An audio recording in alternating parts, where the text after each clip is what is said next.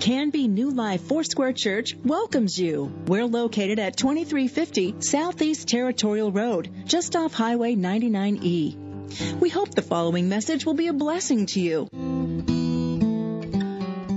Well, good morning. It's good to hear you talk. It's medicine to my soul. Uh, it's good to hear everyone, and and I hope you had a great Christmas holiday. I hope that you've enjoyed your time together with family and friends.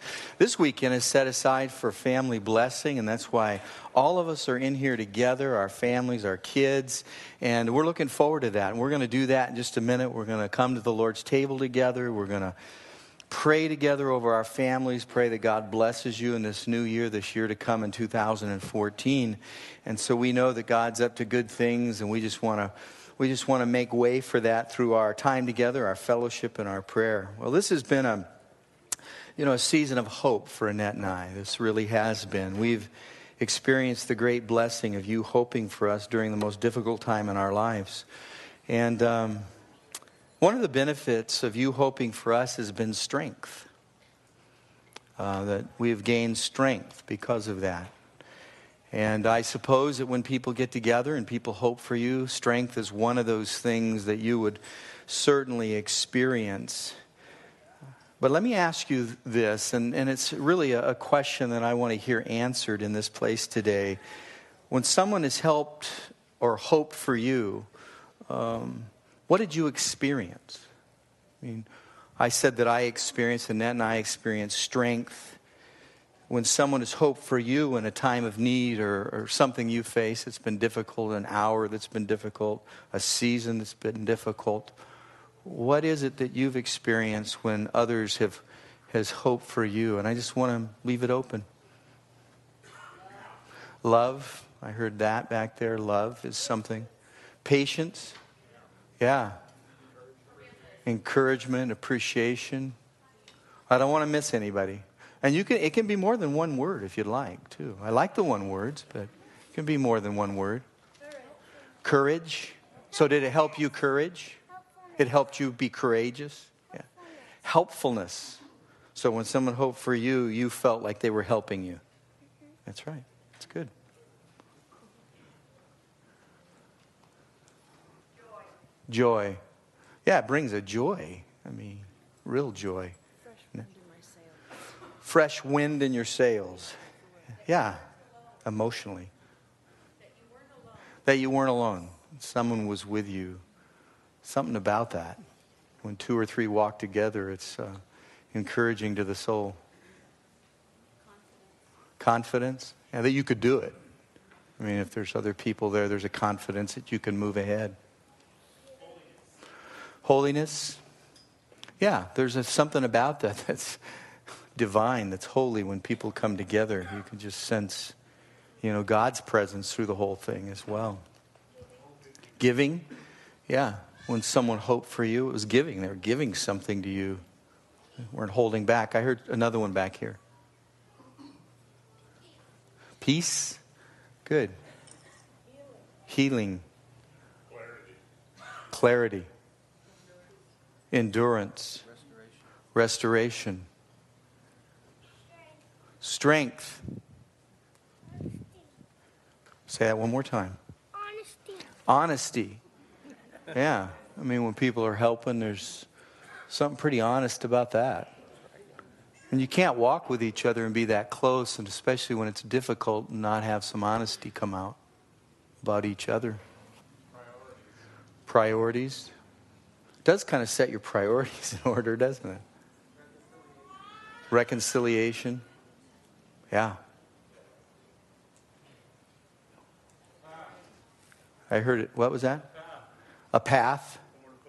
Yeah, somewhere to, and it and sometimes it's not the next ten steps. It's just that next one step, and uh, makes a difference. Security, yeah. Faith helps build your faith too.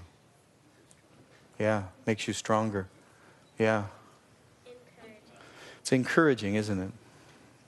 You know, when someone comes along and helps you, it's pretty encouraging. That's good. You've encouraged me by saying encouraging. When someone hopes for you, you feel hope. Yeah, So you get hope. Wow, all these amazing virtues that we experience when someone, you know, has hope for us. Here's another question. How many here need someone to hope for you today? Lift your hands. Yeah.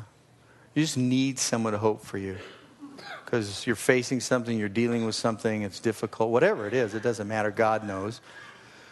But you just need someone to hope for you. I'm going to ask you to do this one more time. Just lift your hand, those that just lifted their hands. Now, if you're around someone who's lifted their hands, just notice, look around.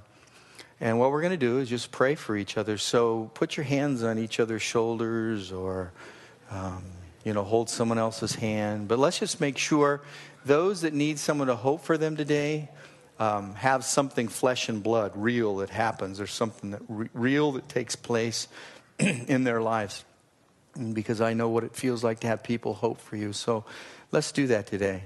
Father, we just thank you for the hope that you bring to us and the hope that you bring to us in flesh and blood, the people that are around us, the people that are touching our shoulders or encouraging us, standing with us. Lord, we need that. And I just pray for every heart that needs hope today that you would bring that to their circumstances, whatever it may be, whatever those situations may be, whether they're physical or they're relational. You know all of that, and so you take care of that just buoy us up right now and bring hope to our lives, bring hope to our families. You have hope for us. We hope for others, and we thank you for that in Jesus' name. Amen. Amen. Isn't that good? There's hope in here, isn't there? That's it's a good thing to experience when you have that in your life. Let me read you a, a scripture. You may want to jot this down, especially if you lifted your hand and you just need someone to hope for you, there's a great scripture. It's Romans 5 5. And it says, Now hope does not disappoint because the love of God has been poured out in our hearts by the Holy Spirit who's been given to us. So we heard words like love and compassion. Uh, those are things that that happen during this time. So many great virtues, so many great activities happen when someone hopes for us. So it's Romans 5 5. If you want to jot that down, take that home, look at it, and read it. You know, I've been on this, um, this journey, as most of you know, that has had me confront my limitations, and I hate that. I don't know if anyone really likes to be confronted with their limitations, uh, but I have, and I've had to be real with being confronted with my limitations. My heroic virtues don't help me anymore. Um, they just don't. You know, take that mountain, charge this, take that, do this. Uh, you know, that all really had to go out the window. And saying to the Lord, here it is. I, yeah, I, I have to deal with these limitations. What I really need more than anything else is I need humility and I need honesty in my life. Uh, my enemies are thoughts like this, and tell me if you might identify with this. Here's an enemy of, of my life Here's an enemy of my well being the thought, I deserve that. That can take me down like that. Or, I want that. Or, I need that. That, that, that those, those thoughts, I mean, they just come at me sometimes a mile a minute. And I recognize that that's, that's my enemy. That's the enemy of my soul. That's the enemy of peace and the enemy of grace, the enemy of all those things that I want in my life. And so the battle isn't so much outward anymore, the battle is, is in my head, it's in my heart. Now it's simple for me. I, I have one response to all of that, and my response is, Thy will be done. It's amazing how powerful that is. Thy will be done. Uh, you're submitting, you're surrendering to, uh, to your God. You're, you're saying, Lord, I, it's not my will. Whatever happens in here, it's your will. And by doing this, I'm moving along from being self controlled to being more God controlled. So God is working more in my life. Uh, I must be on a, a, journey that is similar in spirit to Abraham.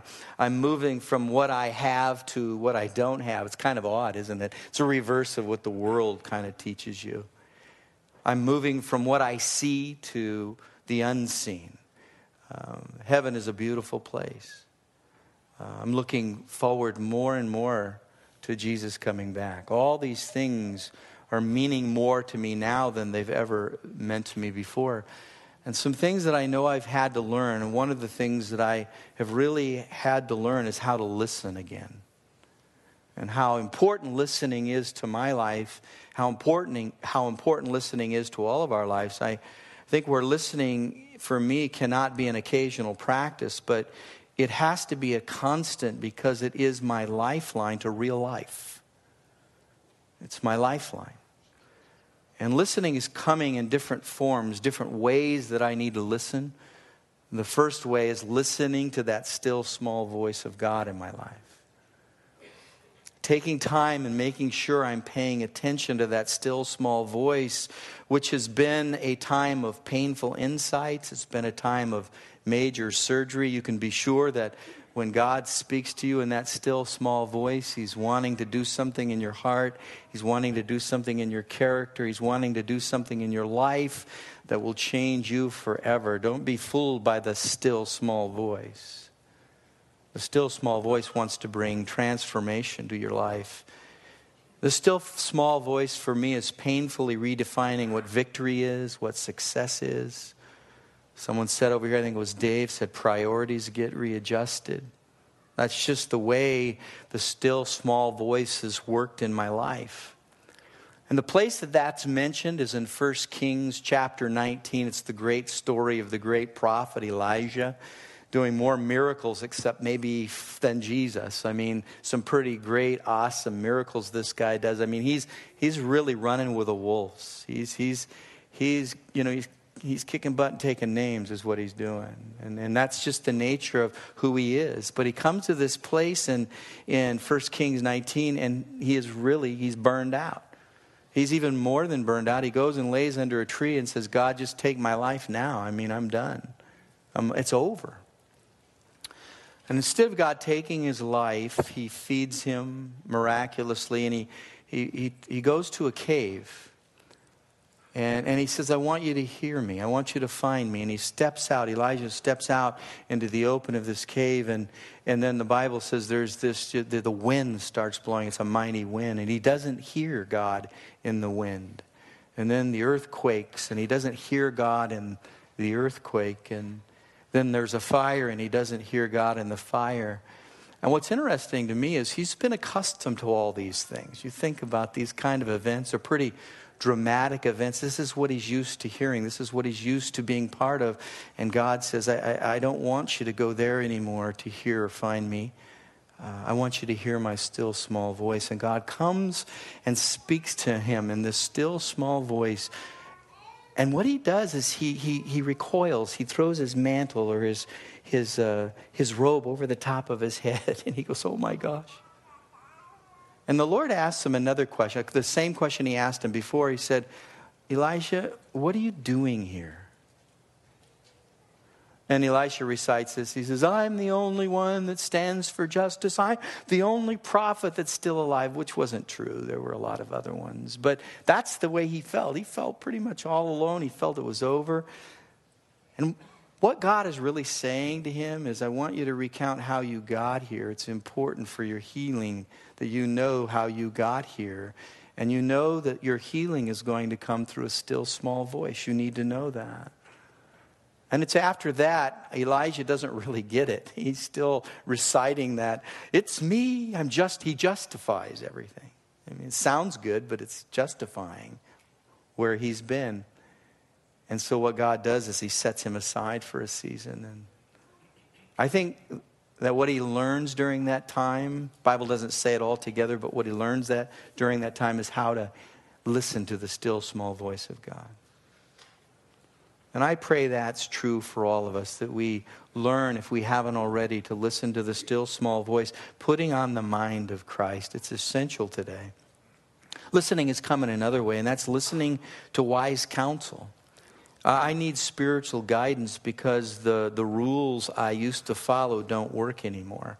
The things that you used to be able to say, hey, just check this box, this box, and this box, and everything will be okay. uh, they, it's not okay. It doesn't work that way. That's not a program, it's a process, it's a journey, it's relationship. You know, I'm a control freak. And so what I want to do is just try to make everything, you know, line up so the outcome is what I want. Sometimes I call those prayer requests.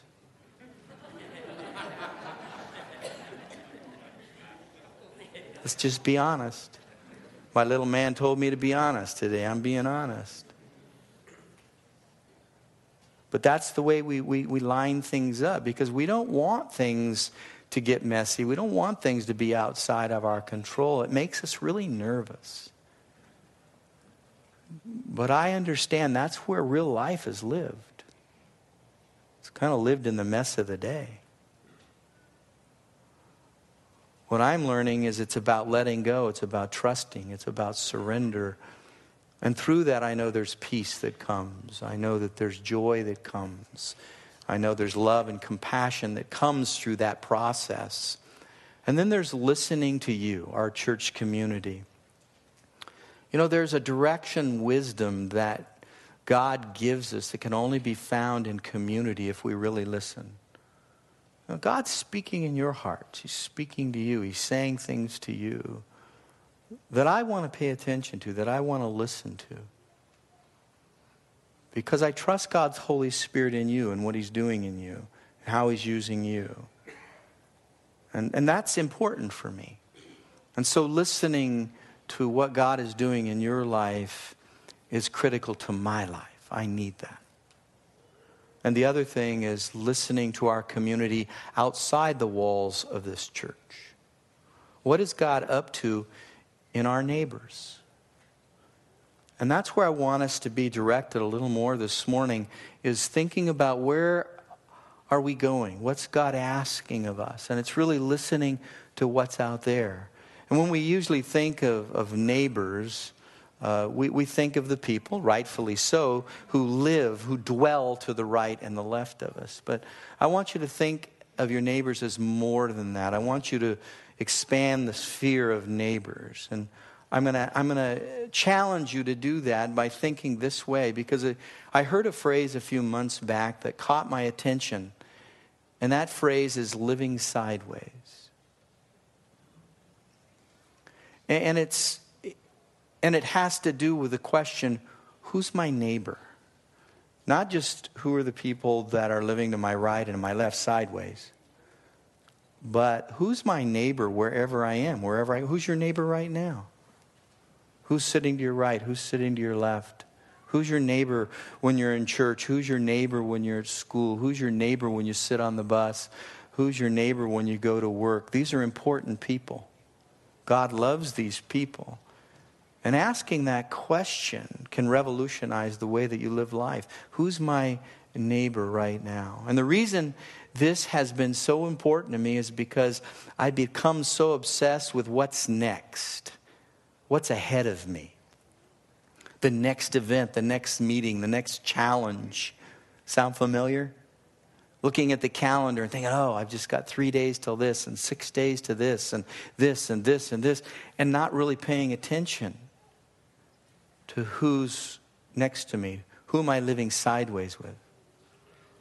I was so focused on the next thing out in front of me, I overlooked who was right beside me. My neighbor was right beside me. And what God is telling me when I'm sitting next to or with neighbors, He's saying, These are the most important people to you right now. Don't pass this up. no matter what they look like or how they speak or what culture they come from or their religion or their politics. They happen to be right there in my neighborhood. They're my neighbors. And God is teaching me how to live with neighbors that are just a little different than me. And I love it. And I think He's asking us that question now who, who's your neighbor? when Jesus was asked, which is the greatest commandment in the law, it's interesting how he answered that question because the lawgivers or the scribes, the Pharisees, they were just wanting one answer. They were just saying, What is the greatest law out there, Jesus? And he gave them two answers. He didn't give them just one, which is really interesting to me. He said, Well, let me tell you the first one, but there's two. The first one is this that you love the Lord your God with all of your heart, all of your mind, and all of your soul. And then he throws in the second one. He says, But the second one is love your neighbor as yourself. Do you see how important that is to God? How important that is? That we recognize that. And I have literally had to repent of the conviction that I've had because I haven't been a good neighbor. I want to be a good neighbor. I'm learning to be a good neighbor. And I know this is the journey that the Lord has me on. And apparently, God valued neighboring so much that he became one to us. Eugene Peterson in the message in John chapter 1 verse 14 it says the word became flesh and blood and moved into the neighborhood. You know, there are some important things that God wanted me to know about neighbors before I could, I could move on, before I could grow. And really, neighboring and being a neighbor is part of my healing process. And I have been surprised over that. You know, I've, I've really been surprised that neighboring and learning how to be a good neighbor and being with neighbors has been a huge part of me growing and healing. But I think that's just the way God intends it to be. But He's reframed some of my theology when it comes to neighbors. And let me, let me tell you how He's, he's shifted some things in my life. One is this that God loves my neighbors the same as He loves me. And everyone says, oh, yeah, yeah, He does. I mean, that's, that's a truth, that's a universal understanding. But let me tell you how easy it is for theological elitism to creep in. Because I love conditionally. Uh, we, we do. We love conditionally. After a while in our Christian circles, we think that God somehow loves like we love, and He doesn't. God loves unconditionally. Do you see how easy it is to slip over and say, well, you know, I know God loves me, but I don't know so much about these folks.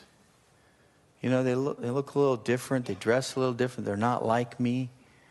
Well, newsflash, he not only loves your neighbors as much as he loves you, he loves your enemies as well. See how your theology has to get adjusted a little bit? Maybe just tweaked a bit, but how important that is for us to know. God's teaching me to see my neighbors through his eyes.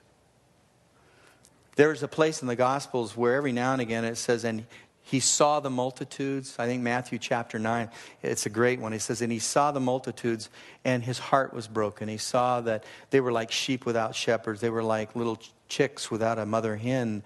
I've pulled the word multitudes out. That's the word that's used, and I've inserted another word there, and I, and I think I'm okay by doing so. Jesus saw his neighbors and, and his heart was broken. Next time you read through the Gospels, flip those words out. Multitude seems, and I know the writers didn't mean for it to be that way, but it seems kind of impersonal, doesn't it? It, it makes us feel sometimes or think that when we're reading that, he just saw this great mass of people. No, he had the ability to look into every one of their hearts because he loved them. He was their neighbor, they were his neighbor. And he wanted the best for them. And I'm learning how to want the best for my neighbors. I'm learning how to be a good neighbor. And so I realize that God loves my neighbor the same as he loves me.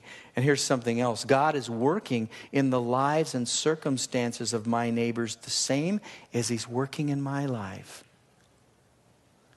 Sometimes we think, well, you know, I'm, I'm, I'm pretty good and God loves me and I'm doing all these, you know, fine and wonderful things. God's really at work in my life. But I'm not so sure he's at work in everyone else's life the same way. He is. He, he's at work in all of our lives. Even people you would look around and say, well, is he really at work in their lives? Yes. You mean even the people that don't go to church? Like he's working in their lives? Yes.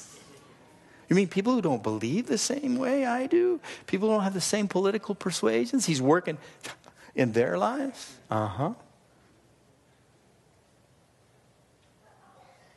Wow. He, he's, he's an active God. And he's working at people. He's working in people's lives just as much as he's working in your life, just as much as he's working in my life. Paul said this in 1 Corinthians 5:16. He says, "Therefore, from now on we regard no one according to the flesh, by the way they appear, by the way they look." Even though we've known Christ according to the flesh, yet now we know him thus no longer. What he's saying is, hey, God is at work in people's lives who are completely different than us, than me. Different culture, different language, different food, different sexual orientation. He's at work of people's lives. You know why I need to know this? Is because if God hasn't given up on anybody, why should I?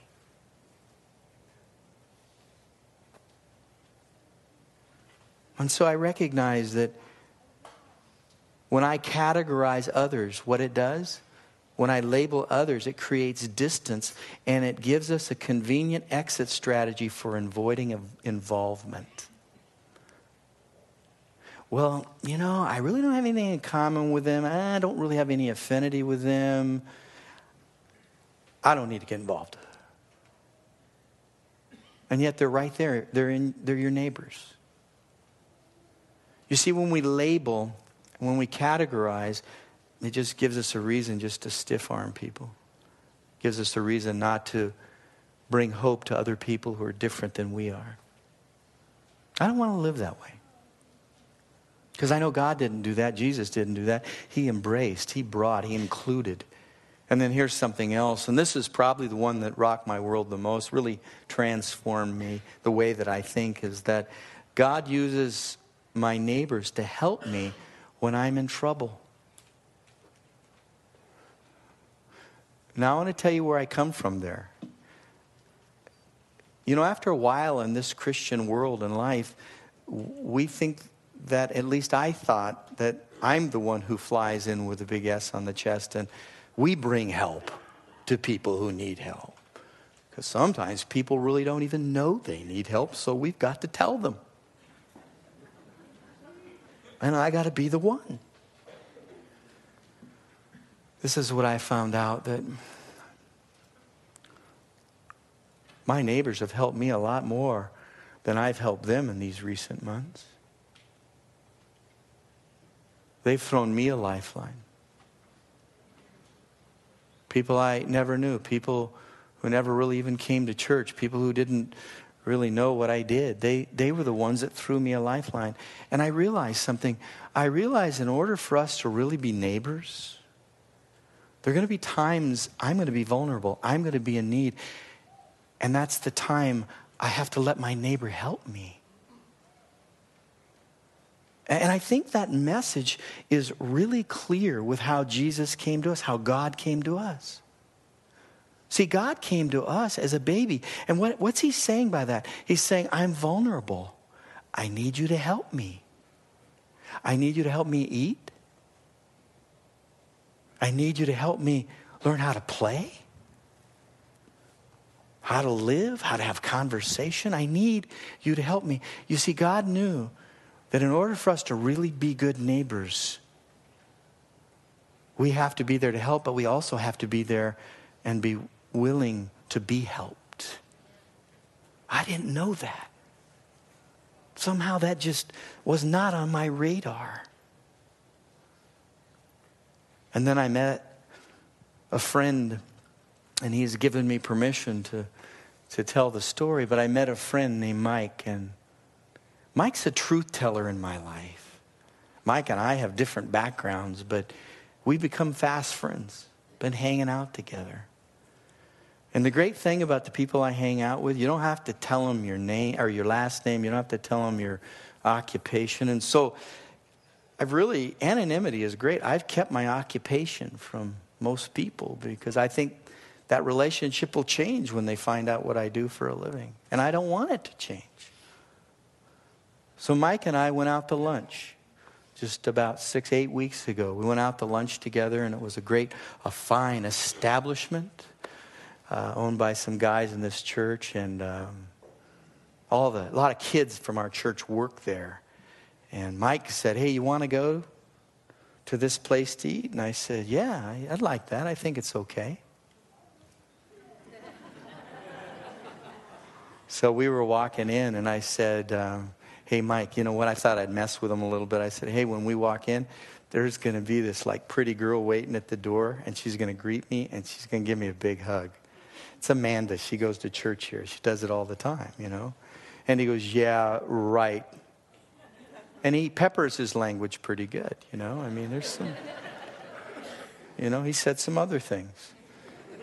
Called me an old man, wishful thinking, all those kinds of things.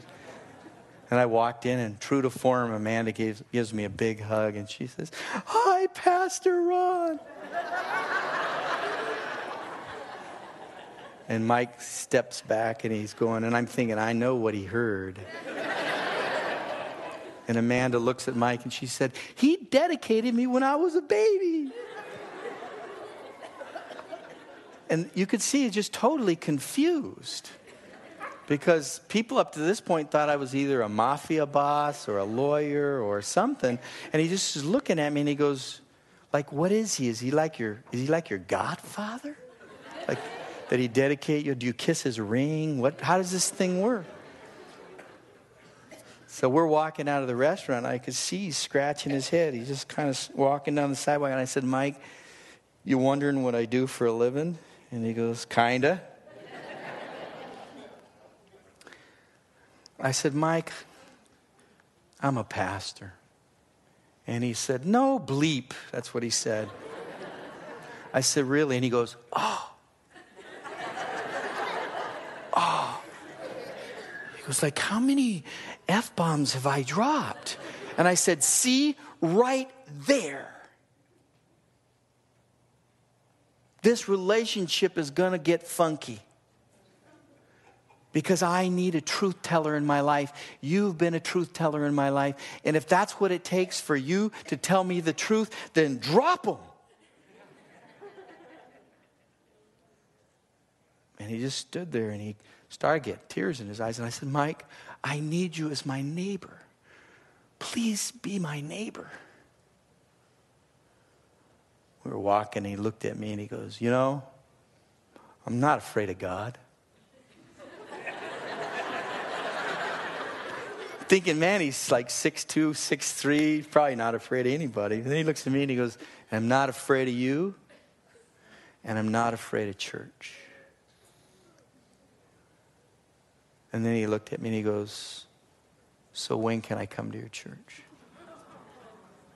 Mike's been coming here the last few weeks. He told me I could tell you that. And he loves you.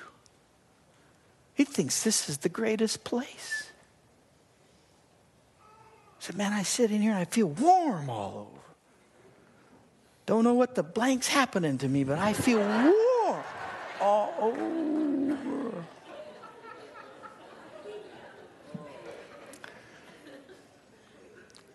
I need neighbors who'll help me when I'm in trouble.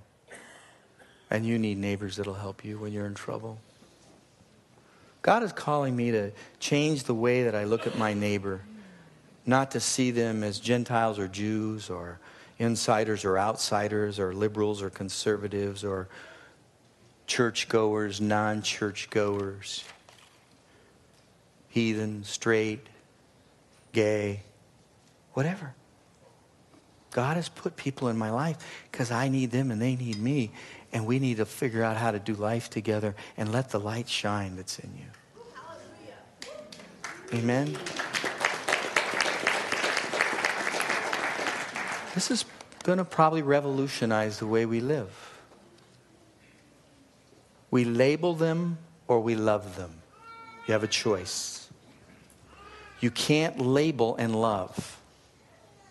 You can't love and label. It doesn't work. it just doesn't work. Let's pray together. Let me, let me pray. Would you bow your head? And if you have a mind to, just put your hand over your heart because I know that's what needs to be healed in me the most is my heart. Jesus, please change the way that I look at people.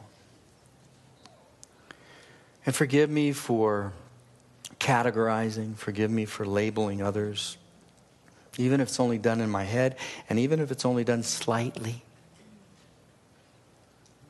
There's harm that comes through that. And I've fallen short of seeing people, my neighbors, the way that you see them. When you came as our neighbor, you reached out to all people. You drew near to the sick, to the sinners, to the outcasts, to the misfits, and you touch them with your love. And so teach me to walk in the mess of the world that's around me like you did. Teach me to see others with eyes of hope and eyes of love. In Jesus' name we pray. And we say together, Amen. Amen.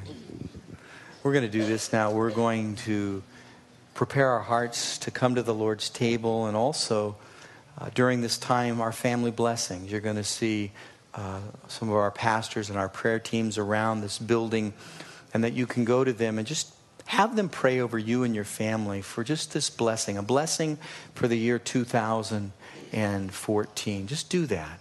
And I know God will honor that. God will bless you.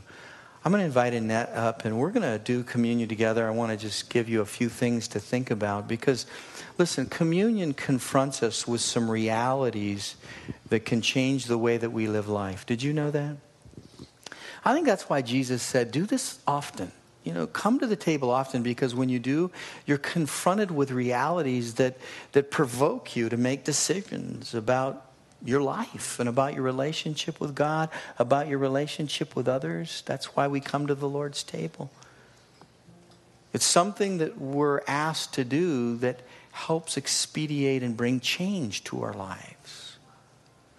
And sometimes I know I get caught up in the routine of it. It's not meant to be that way.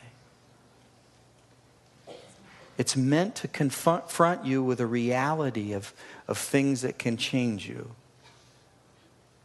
When you come to the table, it's meant to confront you with the reality of the shed blood of Jesus Christ.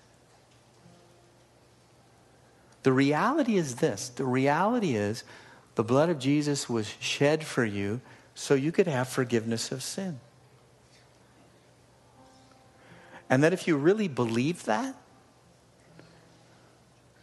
your mental health skyrockets.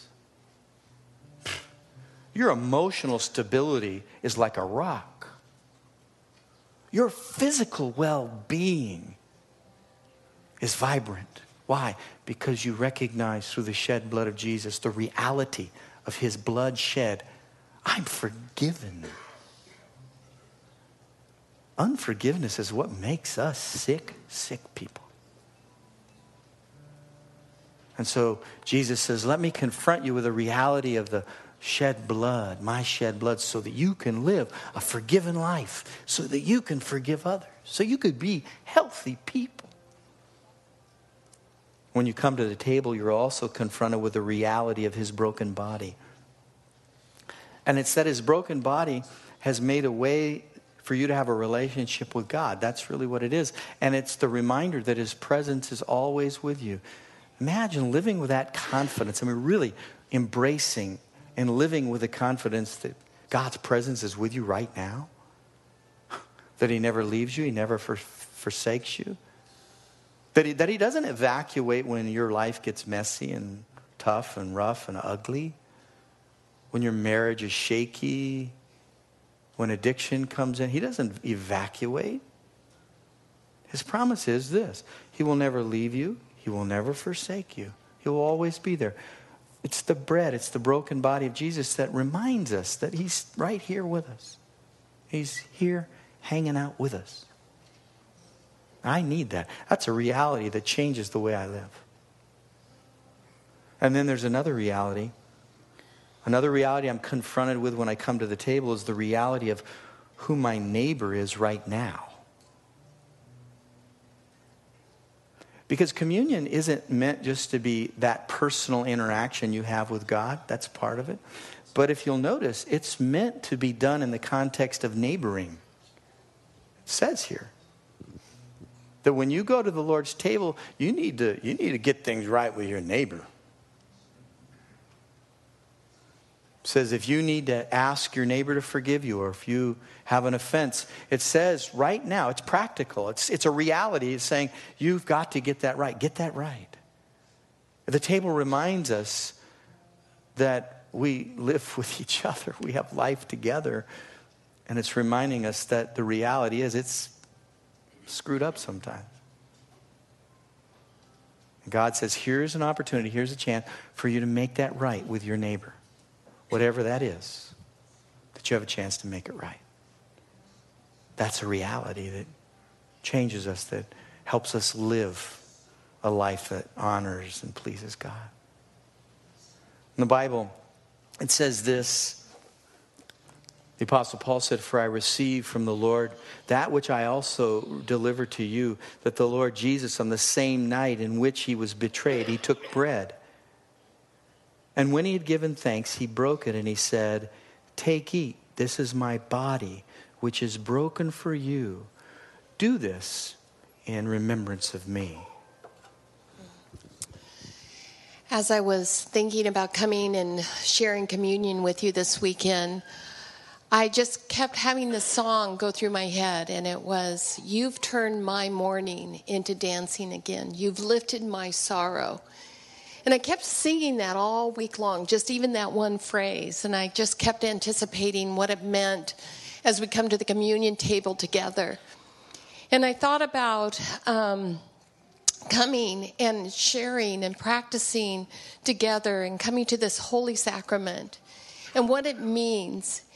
And that all the things that we mourn in life, all the things that we grieve in life, um, death, sicknesses, brokenness, our own brokenness, others' brokenness that makes us feel broken, for unforgiveness, confusion, just all the things that we grieve in life. The table represents the finished work that Jesus did in order for us to dance. And I just have to choose to dance. He's turned my mourning into dancing again. He's lifted my sorrow. And so I was looking at the scriptures, and there's two men in the scriptures that wrote that same phrase. One's an optimist, and one's a pessimist. One is David, who I would consider an optimist, even and he was an honest guy, but he he wrote it in Psalm 30. He said, "You've turned my mourning into dancing." Then the pessimist is Jeremiah. And he wrote it in Jeremiah 31. So, whether or not what you're facing in life and how your disposition is, it doesn't matter because the truth is still the same. He's turned our mourning into dancing. It's a statement, it's not something that he said he will do. He said he has done it. And he said he did it when he was on the cross because when he shed his blood and his body was broken, Jesus is the one who said, It is finished. There's mm. nothing more that I can do. Everything in order for you to dance is done. And when I think about dancing and you think about dancing, it's sometimes circumstantial. You know, you dance when you're happy, you dance when the occasion calls for it. But in this case, dancing looks different. I choose to dance when I choose not to work or worry my problems away. I choose to dance when I choose to trust God instead of stress. Every time I choose to trust instead of stress. I choose to dance when I amplify gratitude in my life or when I mute grumbling. I dance every time I come to a place even smack dab in the middle of muck, and I choose to encounter God. and I call out to Him. That's when I dance. And sometimes that dancing isn't very pretty. It's not um, always that ballroom type dancing, it's sometimes the Elaine dancing on Seinfeld. Hmm. And we have examples of people who danced in the middle of stuff in their life, in the middle of brokenness in their life. And we just need to choose to dance. Paul and Silas danced while they were in prison. Jonah danced when he chose to pray in the belly of a well. David danced when he was in the wilderness running for his life. Shadrach, Meshach, and Abednego, they danced while they were in the furnace. And Jesus, he danced with God when he was in the garden. The night, the day that he was going to be crucified, the day that he knew the pain that was before him, he danced with God and said, Thy will be done. And so when we come to the table and we break the bread and we take the sacraments and we, we acknowledge that everything that we mourn has been accomplished here. And it's our opportunity to remember what Jesus did for us. Would you choose to dance today hmm. when you come to the table? Paul goes on and he, he says this. He says, In the same manner, he also took the cup after supper, saying, This cup is the new covenant in my blood. This do as often as you drink it in remembrance of me. There's another language that has a better depiction of what that really means for us and what Jesus really did. The word is kenosis, it's a Greek word. And the word means this it means he totally emptied himself out. He didn't hold anything back from you. Everything that you know and have seen on the cross is what you know and what you see. Is that he poured out his blood. His blood was emptied as a sacrifice for many so that many could have life, that we could have healing, that we could have forgiveness, that his blood was emptied. He emptied himself out so that we could have that. He didn't hold back. He didn't look at you and say, eh, you didn't just really deserve this much or that. I'm going to hold a little bit back on you. There's no one in this world, there's no one in this room that he's held anything back from. He gave it all. And that's what we're reminded of when we come to the table. That his body was broken so that we can dance. So that my sorrow, my mourning is turned to dancing. And he emptied himself out with his blood so that we could have everything afforded to us by God. He's not holding anything back from you. What a beautiful God that is. Would you just bow your head? I'm going to invite our worship team to come forward. And I'm going to pray, and when we're done praying, once again, I want to invite our families to go to the prayer teams that'll be, and our prayer teams can start making their way as well around the building. You can go to the prayer teams and just pray together for a blessing this coming year. You can come to the Lord's table. You can do it in any order you want. Go have prayer, come to the Lord's table, or come to the Lord's table, go have prayer, however you'd like to do it. And uh, I know the Lord will bless us. Father, we just come to this place where we thank you for what you've done for us, that we see you just in a maybe a different light today, that you became our neighbor. You valued neighboring so highly that you even inserted it into one, one thing that was asked of you. What is the greatest law? They didn't ask what the two greatest laws were. They asked what the one greatest law was, but you, you brought in a second one. And that is to love your neighbor as yourself. Lord, as we come to this table with our neighbors, let us be reminded of what you've done for us. Let us be reminded the reality of getting relationship right and together can happen in this place that this is a good place, a safe place, an honest place for us to, deal with our stuff. Thank you for letting us do that in Jesus' name. Amen.